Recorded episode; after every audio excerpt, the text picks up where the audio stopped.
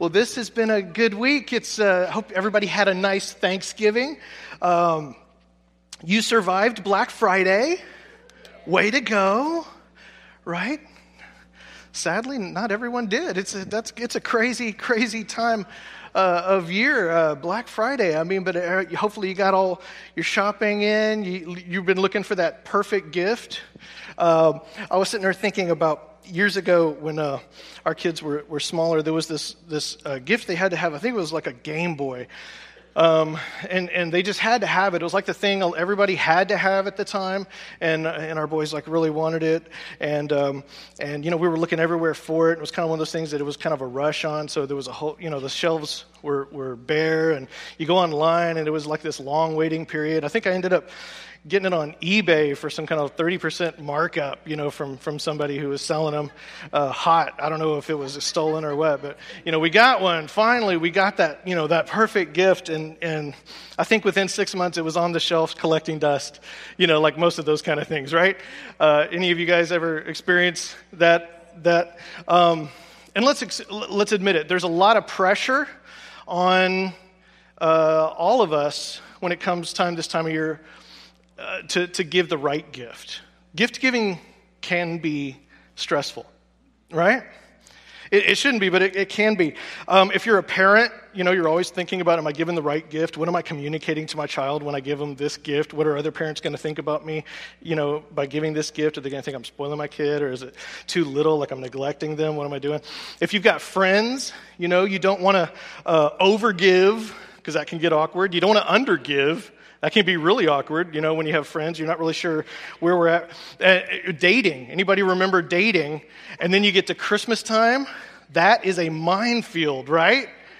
Dating, and then it comes Christmas, and you've got to be like, you want to be the hero, but you don't want to overgive there, right? And you don't want to be like, I got you a car, and they're like, we just you know, met last Thursday. You're kind of stalkerish, uh, you know, and then you don't want to undergive, you know, and they give you that really thoughtful, per, you know, beautiful thing that's engraved and everything, and you're like, here's a fiver, you know, don't spend it all in one place. you, don't want, you don't want to look super awkward. Um, it's a, it was a pivotal, pivotal point in the relationship. Um, it, it can be stressful. Uh, there, there's a show uh, that's a very popular uh, show with people, and uh, there's a little clip that kind of uh, sums it up, what the stress that it can involve. So here, watch this for a second. Thank you for that, but I got you and Leonard a few silly neighbor gifts, so I'll just put them under my tree. The Wait, you bought me a present? Uh huh. Why would you do such a thing? I don't know, because it's Christmas? Oh, Penny. I know you think you're being generous, but the foundation of gift giving is reciprocity. Like, you haven't given me a gift, you've given me an obligation. Don't feel bad, Penny. It's a classic rookie mistake. My first Hanukkah with Sheldon, he yelled at me for eight nights to get me anything in return? Of course I do. The essence of the custom is that I now have to go out and purchase for you a gift of commensurate value and representing the same perceived level of friendship as that represented by the gift you've given me. well, it's no wonder suicide rates skyrocket this time of year. Okay, you know what? Forget it. I'm not giving you a present. No, it's too late. I see it. That elf sticker says to Sheldon. the die has been cast. The moving finger has writ. Hannibal has crossed the Alps. I know it's funny when it's not happening to us. Sheldon, I am very, very sorry. You, no, no, I brought this on myself by being such an endearing and important part of your life. I'm going to need a ride to the mall. It's happening to us. That's right. oh, man. Um, okay, quick, quick show of hands. Who's ever experienced that feeling before? You're like, oh, now, okay, hold on, stop the presses. I got to go get something now, right?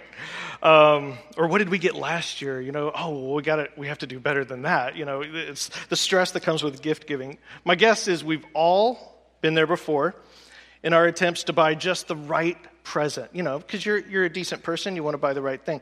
Have you ever stopped though and asked yourself why do we put ourselves through this? Why do we do this to ourselves year after year? We're celebrating the coming of the Savior. He has come, He has rescued us. And we put ourselves under this stress of gift giving. If we step back for a minute, isn't it a little crazy that every year most of us make the same decision to spend a ridiculous amount of money on Christmas presents? It's kind of what Americans do. It's just what we do, right? Um, what we do is, what do we do? We spend money that we don't have. We accrue credit card debt that we're going to struggle to pray to, to pay off. we pray over, right? and, and we, we attempt to prove our love with an expensive enough purchase. And in the end, what are we left with? We're usually left holding that sweater from Aunt Susie that we don't want to wear. Uh, we're never going to wear it. I, okay, I have to be careful about this story because this was true story, and you never know who's going to listen to a podcast. But someone who had not been close in my life for a long time, but who lived far away one time, is that vague enough? Uh, sent, sent a Christmas present one time, and it was the most awesomely awkward Christmas present I've ever gotten. Opened it up, Oh, it's from, and what is it? It was a little photo album of their vacation that them and their family went on. That was a present. Now, I could get it if it was like they went to like a, you know a cool like it was architecture from Italy, you know, and they took some wonderful pictures, things like that. No, no, no, but it wasn't that. It was like Dolly World or something like. It was like Elvis's tomb, you know, them standing there. It's just, and it was just like this is awesome in how weird this is. You know, it's just one of those, one of those uh, presents you just don't know what to do with. Um, kind of screams, I don't know you that well, so I'm just going to give you something that's about me. Uh, well, we're in our second week of, of our Advent conspiracy series. Today is the first official Sunday of Advent. Um, and if you don't know, if you weren't here last week, Advent marks the four weeks leading up to Christmas. It's the, the time of year we anticipate the Savior who's coming to rescue us. It's, it's that season of anticipation, of longing. And, and this year, we're conspiring together uh, to, to approach Christmas in a different way. Um, and for us, Advent is always an extra special thing because it's kind of like we got one foot in the past and one in the future, right? Because in the one sense that we're, we're joining with our brothers and sisters 2,000 years ago when they were awaiting, the world held its breath, you know, waiting the coming Savior. And on the other sense, we today are waiting the second coming of that Savior, that same Savior. He is coming again. Hallelujah. And so, and so it's kind of this serves this dual purpose for us. Um, but it is Advent Sunday, uh, first Sunday of Advent. So, because of that, we want to do something really special today. We're going to turn on our trees. We've all these beautiful trees. You didn't know this, but they're lit, right? And, and so here it's going to be super impressive. Now, a lot of people are gone today, so really build it up and tell them what they missed. You ready? Here we go. We're going to count down from three. You ready? Three, two, one. Oh my goodness. That's, that is beautiful. Yeah. All right. That's beautiful. All right, the official tree landing has happened. It's real now. Now it's real. Now it's real. Um, if you've ever found yourself sitting there in the month of January looking at that credit card bill, you're, re- you're, looking at it and you've probably felt that dissatisfaction with it all. Often in that moment is when we think to ourselves, is this really what Christmas was all about? Is this what I got for Christmas? This bill. Now, before I go any further today, let me assure you of this. My intention today is, is not to be the Grinch of Christmas. I'm not here to make anybody feel guilty. Uh, I realize Black Friday has come and gone, and so many of us have already done a lot of shopping, but let's face it, most of the shopping we do on Black Friday is for ourselves, right? Uh, because, you know, it's that, you know, electronic toilet seat cover is on sale. How can I not buy that for me? You guys have been waiting for it all year long. Um, so, but Black Friday's come and gone. But this Advent conspiracy is not about eliminating giving gifts. It's not even about eliminating spending money on gifts. And, and, so, my intention today is not to make us feel bad. My intention is to make us feel free. I want to make us free, help make us feel free. Because when we refuse, get this, when we refuse to re- equate money with love, we become free. When we refuse to equate money with love, we become free, free to truly love. So today, I want to give each and every one of us permission permission to celebrate with less stress, celebrate with more joy. I want to give us permission to spend less. Okay? So we're going to talk about this today. Maybe some of this will make more sense if we talk for a minute about why do we find ourselves in this predicament? In this day and age? Why are we in this tough spot? Let me read you a quote from the book, The Advent Conspiracy, from which we get this idea. There's just thousands of churches right now who are joining us in, in conspiring to, to undergo a Christmas revolution, to take back Christmas for what it was all about and not succumb to the stress. This is a quote from the book. It says, The fastest growing religion in the world is not Islam or Christianity. The symbol of this rising faith is not the star and crescent or the cross but a dollar sign. This expanding belief system is radical consumerism. Radical consumerism. It promises transcendence, power, pleasure, and fulfillment, even as it demands complete devotion. The religion of radical consumerism. Consumerism promises transcendence. And, and our consumer culture that we live in claims that the material thing that we want most, that thing will elevate us above our current circumstances. That's all we need is that thing, right? Now, sometimes because we're in the middle of it. We are stuck in the middle of it, right? When you're in the forest, sometimes you don't know you're in a forest. And we are in the middle of this thing. This is our culture. So it's hard for us to see that this is kind of the, the new religion.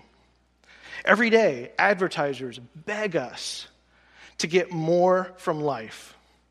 Get more from life. Fulfillment is within our grasp, and, and we deserve it. And why wait for anything when you can have it now, right? Even next day is no longer good. We want a drone to fly it to our porch this afternoon, right? Feed it to me.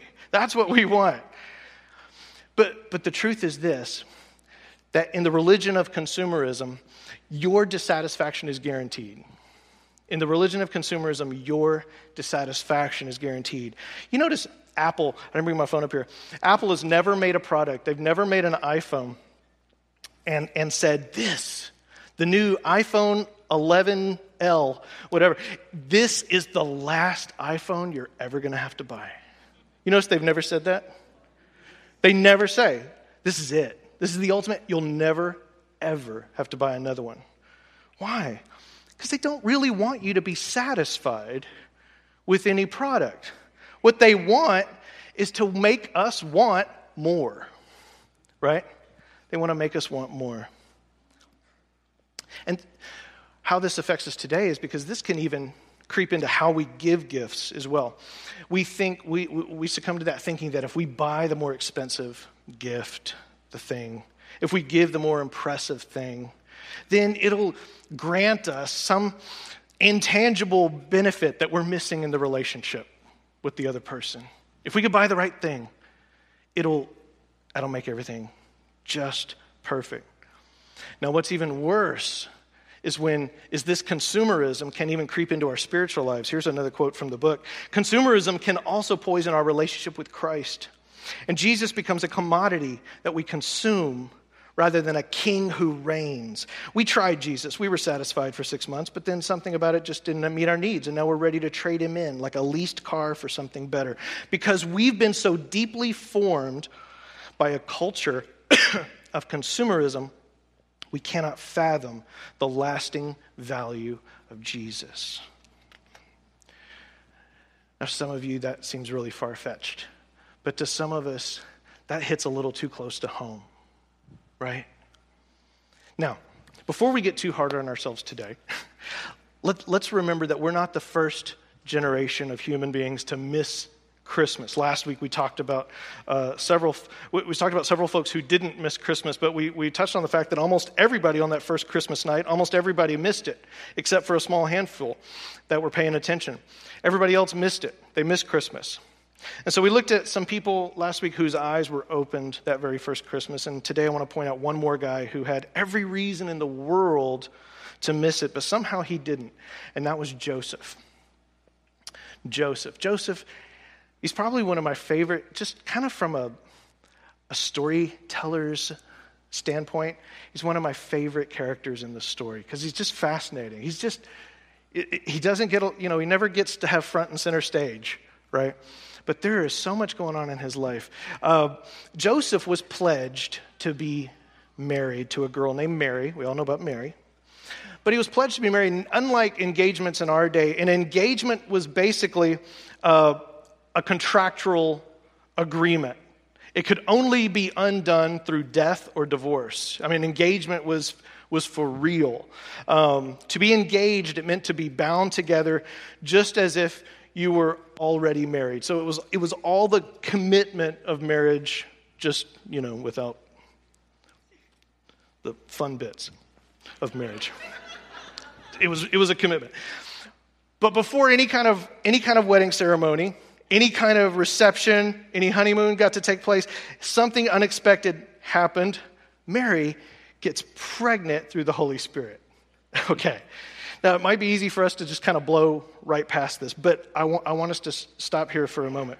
Because, see, this was a major deal breaker for Joseph.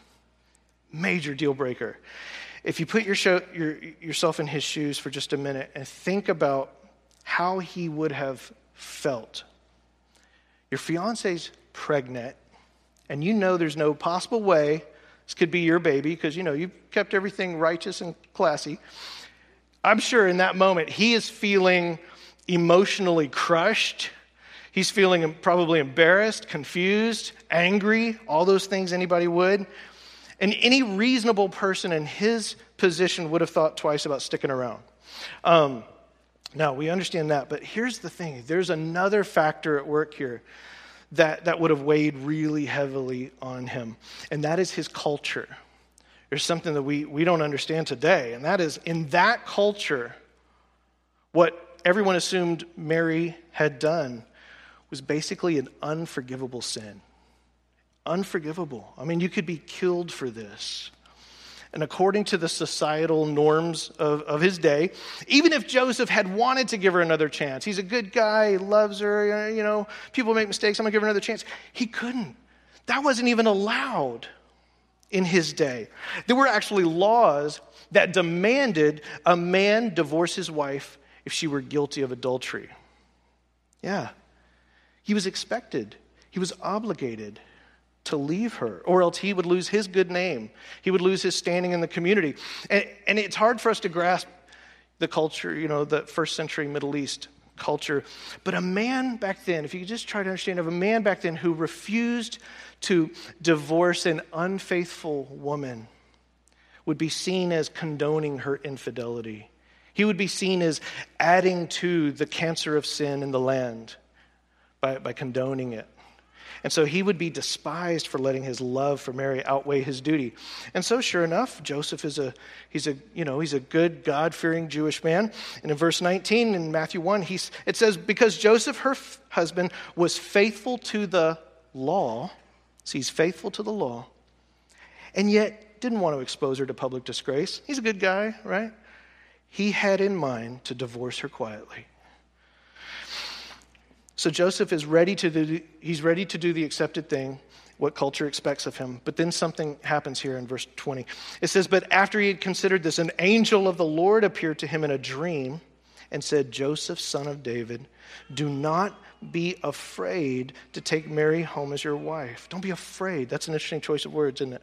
Don't be afraid to take Mary home as your wife, because what is conceived in her is from the Holy Spirit. She will give birth to a son and you are to give him the name Jesus because he will save his people from their sins. So, all the, all the things that everybody's going to yen and talk about, you, you guys, your son is going to save them from their sins. So, of course, after this encounter with the angel, Joseph, he begins to see everything differently, and he takes Mary home to be his wife. And it doesn't tell the exact uh, encounter, but, but we, we know from the culture of the day. So by the time get, we get to Christmas night and Jesus is born, they would be husband and wife. They would have been married at that point. Now, when I read this, Joseph's decision is insanely countercultural. This is really countercultural stuff. Okay? And not just like cool counterculture, like he's listening to indie music. He's doing stuff that could get him ostracized, thrown out of the, the village, right? He risks being shamed and condemned by friends and family here. But because he's willing to live counterculturally, he didn't miss that first Christmas, right? He's one of the figurines in your living room on, at the manger scene. He's there. He got to do that. And, and not only that, he made, this, he made this very intentional, difficult choice, and as a result, he got to be there on that first Christmas night, and he also got to help raise the Son of God. What an honor. He didn't miss the wonder of God with us, God beside us, God becoming one of us. He didn't miss out because he was willing to be countercultural. His story challenges me to make sure that I don't miss Christmas either. And, and if you and I don't want to miss it, what Christmas is really happening, what's really going on, I wonder if it might require us making a countercultural decision as well. So we want to live counterculturally. Well, let's talk about this culture. What are, what are we talking about? Counterculture. We live in a culture of excessive consumerism. I mean, that, that's pretty much a given. That's, that's not a, you know, a genius thing to say, or anything. that's not why you stood and got tickets this morning for me to say that. We live in a, a culture of excessive consumerism, consumption. It's just, it's kind of our culture. And the Christmas season often reveals that in a, in a shocking way. It kind of like takes all the, the niceties off of it and just loosens, it, it lets, lets the, the dogs out. Um, I mean, let, let's think about I'm just thinking over the past 30 years, who can forget the great Cabbage Patch Kid riots of the 1980, 1980s? Anybody alive? Anybody remember? Anybody have? You, you had Cabbage Patch Kids, yes, right? And you screamed at your parents, I have to have this one and this one and this one, the whole collection, right? And uh, that was the 1980s. What about the Tickle Me Elmo craze of the 1990s? right? Oh no. I mean, that was nuts. I, I, can remember that. I was, I was already in my 20s, but I still, you know, you had to have one. Um, and then you get to the 2000s. What about the painstaking hunt for, for the original Nintendo Wii? Right? Is anybody still playing their original Nintendo Wii? right? We, we still have ours. I, I'm not kidding. I kid you not. It, it's what we make our kids play now when they're being punished. right?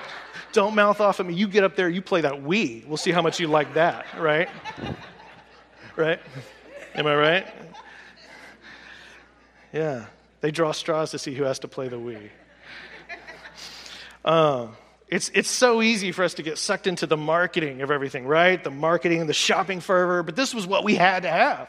You had to have this. This is going to change the world, change your whole life, make everything better, right? Make you happy forever. Last gadget you'll ever have to buy, right there. The Wii.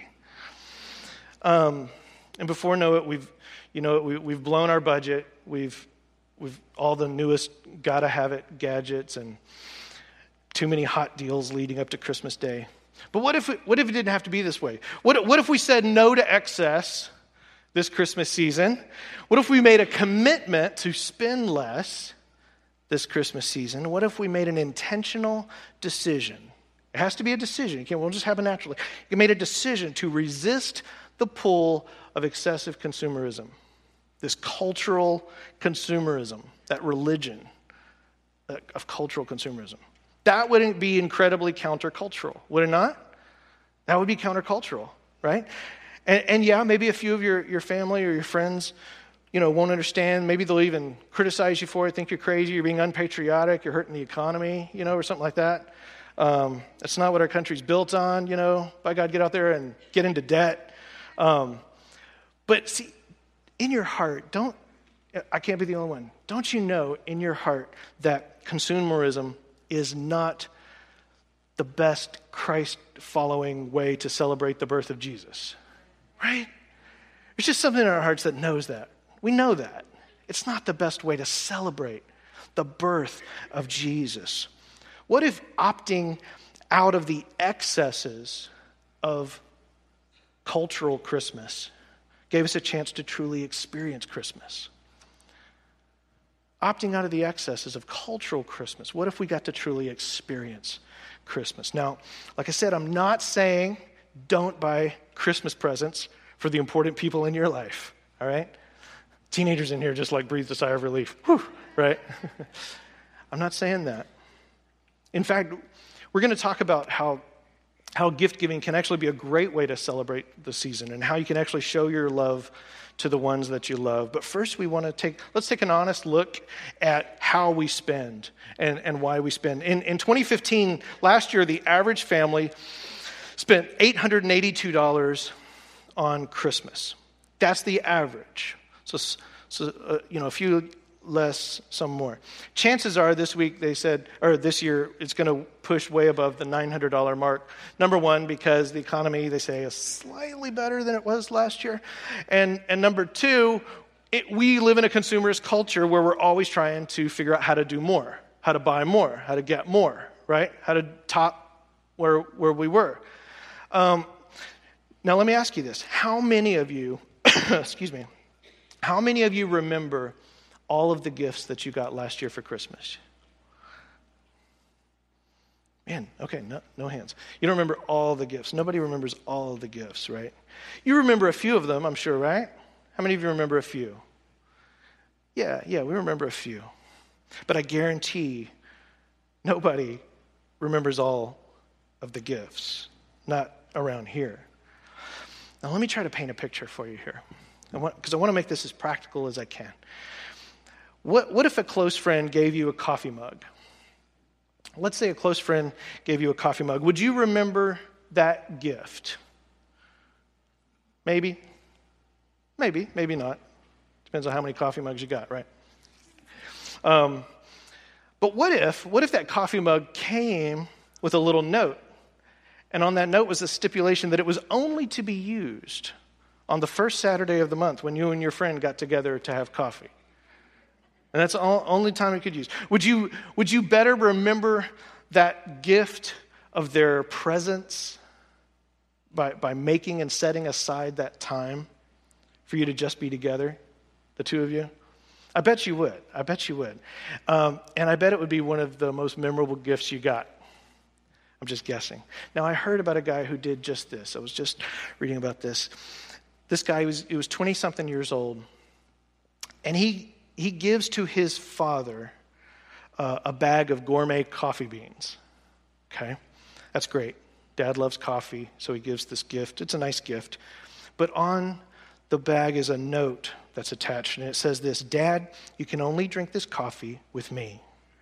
Anytime you grind these beans and drink this coffee in the coming weeks, however long it takes to get through this bag, it's just the two of us. What's he saying?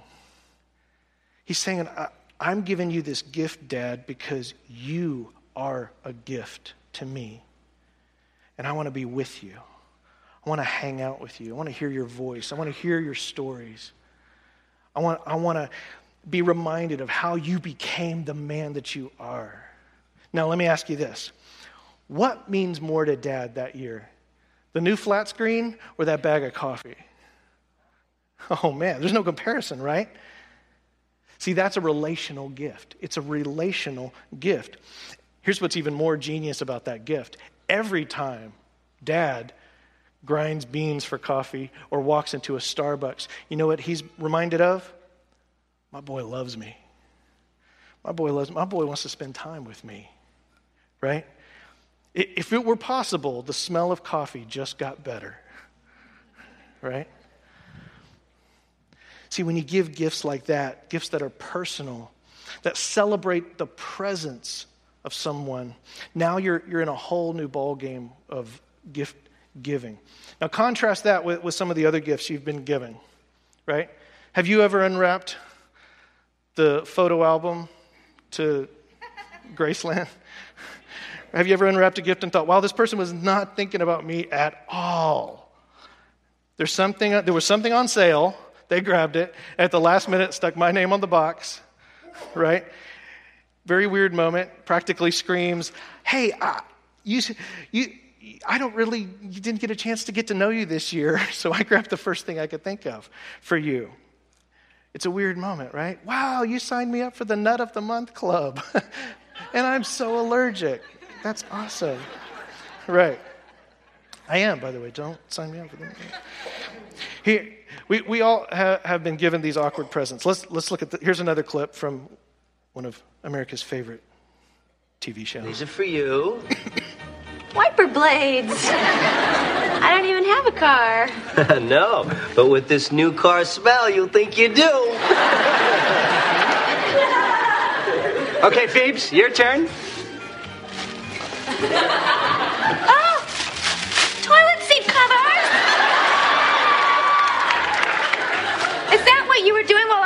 I was getting? Uh-huh. You guys. And for Ross, Mr. Sweet Tooth. You got me a cola drink? And a lemon lime. Well, this this is too much. I feel like I should get you another sweater. right. If you under 20, that was the show Friends. Um, all right, but okay, so we've all had that, that moment, I'm sure. Uh, let, let's, let's flip it around, though. Uh, let's get uncomfortably honest for just a second. When's the last time you did this for somebody? When's the last time you did this to somebody? You basically bought that present for male aged 15 to 75, right? Because it was on your list. And, and, you, and you got that present and it screams, I haven't gotten to know you this year at all. So I bought you this because I felt obligated to. Merry Christmas, right? Giving relationally is, is so much more satisfying than, than that. So maybe for, for some of us, like bringing it really practical here, maybe for some of you parents out there, maybe it, what if you got your, your son like a baseball mitt and with it came like 12 coupons to be redeemed anytime you were at home to play baseball with you. Or you get your little girl an easy bake oven and it's got these little certificates to turn in to you will you, you will you guys can bake something together.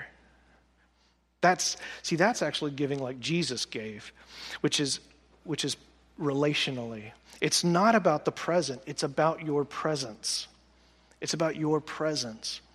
It's about spending more in time with people than in money. Now, to do that, let's be honest, to spend more time, to spend more time, less money, you might have to say no to some things in life that waste your time, right? Because I know some of you are thinking right now, oh, I'm way too busy in Christmas. This is way too, this relational giving is going to take up too much of my time, right? So you might have to say no to things that are not relational, that will want to monopolize your time. There are things throughout the month of December that will want to monopolize your time. It might even mean rethinking the sort of you know, relational things that you do to make sure you're not letting this virus of consumerism and consumption infect your moments together. Um, because if you're not care, careful, it can. It, that, that virus can turn what even ought to be this beautiful, life giving, enjoyable time, fellowshipping with family or friends, it, it can turn it into just another stress filled anxiety fest if we're not careful. So don't be afraid to scale back in those areas that just aren't important. Things that take away from you actually enjoying each other's presence. Amen?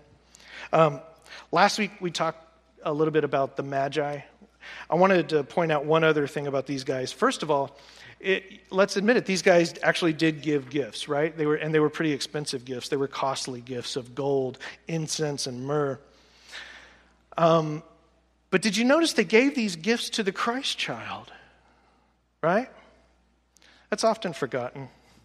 They gave these gifts to Jesus. They didn't get there after all those months of traveling and be like, hey, way to go, we made it. Here's a flat screen, right?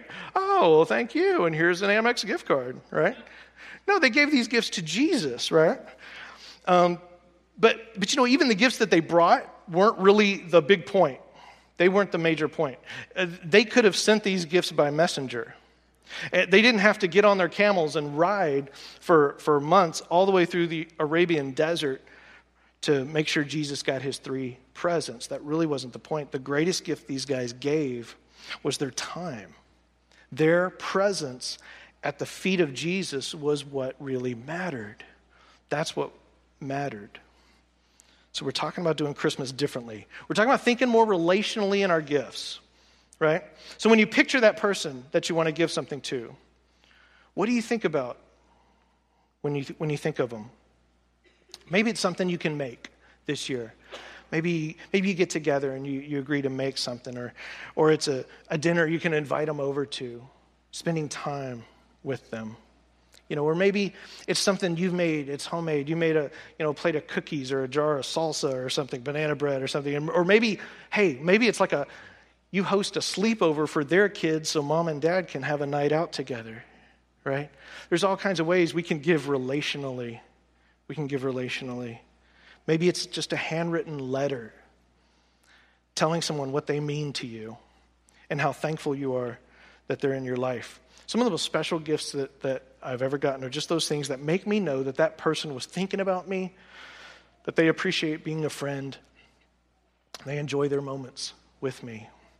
Um, if, if you're seeking fulfillment in consumption and consumerism, your dissatisfaction is guaranteed. That's what I know. And that's why I want to give each of us permission today permission to be countercultural, permission to celebrate with each other the birth of Christ joyously, not stressfully. So, um, now you might be sitting there thinking, okay, this sounds interesting. Maybe that sounds like a good idea, but how do I really put this into practice? I need some steps here. So I'm going to give you four practical steps, all right? We're going to get super practical. Four practical ways you can buck the trends and, and spend less this holiday season. You ready? Here we go. Here's one. Number one, buy at least one less gift this year and use that money to give more. Just determine I'm going to buy one less gift, right? And maybe, and maybe you build on it from there. Um, in two weeks from now, we're going to continue this series. Pastor Albert's going to be teaching you on part three, which is give more. See, we buy less, we give more. And, and we're all going to have an opportunity to celebrate Christmas like those wise men did and give our gift to Jesus for his birthday, right? Because we know what Jesus wants most for his birthday. It's not a flat screen, is it? Right? It's not for me to have a new sweater. That's not what Jesus wants most. What he wants most is for us to bless people around the world the people that he loves, to build churches for people in villages who've never had a church, to buy presents for orphans who've, who don't have a mom, feeding the hungry, clothing the naked. That's what Jesus wants for his birthday. So buy at least one less gift. Number two, talk to your friends and family. Talk to your family, your close friends, uh, that, and tell them you don't want a typical Christmas present this year. It's okay to have the conversation. In fact, it's important to have the conversation. Now, this won't work. This doesn't work if they weren't planning on giving you anything in the first place. right? Just going up to people randomly and telling, look, I really want something different this year. That won't come over right. But if someone asks you, like, what do you want this year, or something like that, hey, invite them to join you. Invite them to join you in giving a present to Jesus this year, right? Our, our family's been talking about that very thing. It's a really cool thing. And, and, and hey, what if we got together and we, we bless Jesus and the people that he loves this year? Uh, or maybe you, you and your friend, your friends, and you agreed to, to give each other handmade gifts this year. Just something very personal and, and sweet that says, I love you and man, I value you, right? Maybe it's something you can do for each other. Number three, next step. This is a bad word for a lot of people, but make a budget. Make a Christmas budget. You're not going to eliminate buying presents altogether. We're not saying don't go buy any presents. But the truth is, most of us spend way beyond our means, right? What can help us avoid this pitfall? It's very simple. See, this isn't, it's not all like super spiritual here. This is like super, super practical. Set a budget. Believe me, it's not a bad word. And it doesn't take away from the fun. A budget basically helps you be in charge of your decisions instead of letting the culture of consumerism and consumption make those decisions for you. You get to be in charge. So a budget, it, it it's about you being in charge of your money, you telling it where to go. Um, this has worked really well. Mel and I have made a Christmas budget for probably the last 10 years is when we like really decided this, this is what we need to do. And, it, and it's great. It works. It's wonderful. And, and in fact, it forces you to get more creative, to more relational in your gift giving, right? Because you can't just buy everybody a flat screen, right? Um, the la- and number four is what we've been talking about. The last way to spend less is to spend relationally and creatively. Spend relationally and creatively. Sometimes the, the easiest thing, let's face it, the easy thing is just to find the first thing on the rack that's on sale, right? And it sort of fits the criteria for somebody, maybe, on our list. But to spend less in money, sometimes you have to spend more in thoughtfulness more in creative energy. And that's an okay. That's okay. It's going to be more rewarding for you as a giver and for them as a receiver. But you know what? When we're spending wisely, when we're doing what we're talking about here, when we're giving more, when we're gifting more relationally, and we're really focusing on blessing Jesus and blessing others, it frees us to gift joyously. It's not stressful anymore. We're able to gift joyously. We're not burdened with the stress of debt. We don't have to feel guilty about the money that we do choose to spend. We don't feel guilty about that, right? We set ourselves free from the pressures of gift giving because it shouldn't be a pressure. It ought to be done out of love, right? God is love. We emulate God. We reflect His goodness and His love. What is it His love does is give. You know, He's never going, God's not going, oh, I got to give again, right? oh man, someone else I've got to give to. No, it's extravagant, it's beautiful. He loves to give. We can be that way. We can love to give. Um, and we don't have to compete with the Joneses. We don't have to fall for that trap that, that life consists in the abundance of possessions or that money equals love, because that's a lie, that money equals love, right? Let me, let me bring this to a close today. I want to read the very next verse in that story where the angel speaks to Joseph, the very next verse, in verse 22 Matthew 1. It says, All this took place to fulfill what the Lord had said through the prophet that the virgin will be with child and will give birth to a son, and they will call him Emmanuel, which means God with us. See, that is the way God gives. God with us. He doesn't just throw blessings at us to buy us off. He doesn't just save you and then make you go about your day all alone. He is God with us.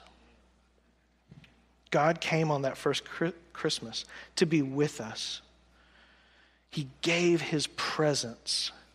He left heaven and came to be with us and so, one way we can honor Christ this Christmas is to give more of ourselves, more of ourselves relationally, more of our presence, more of your presence into people's lives.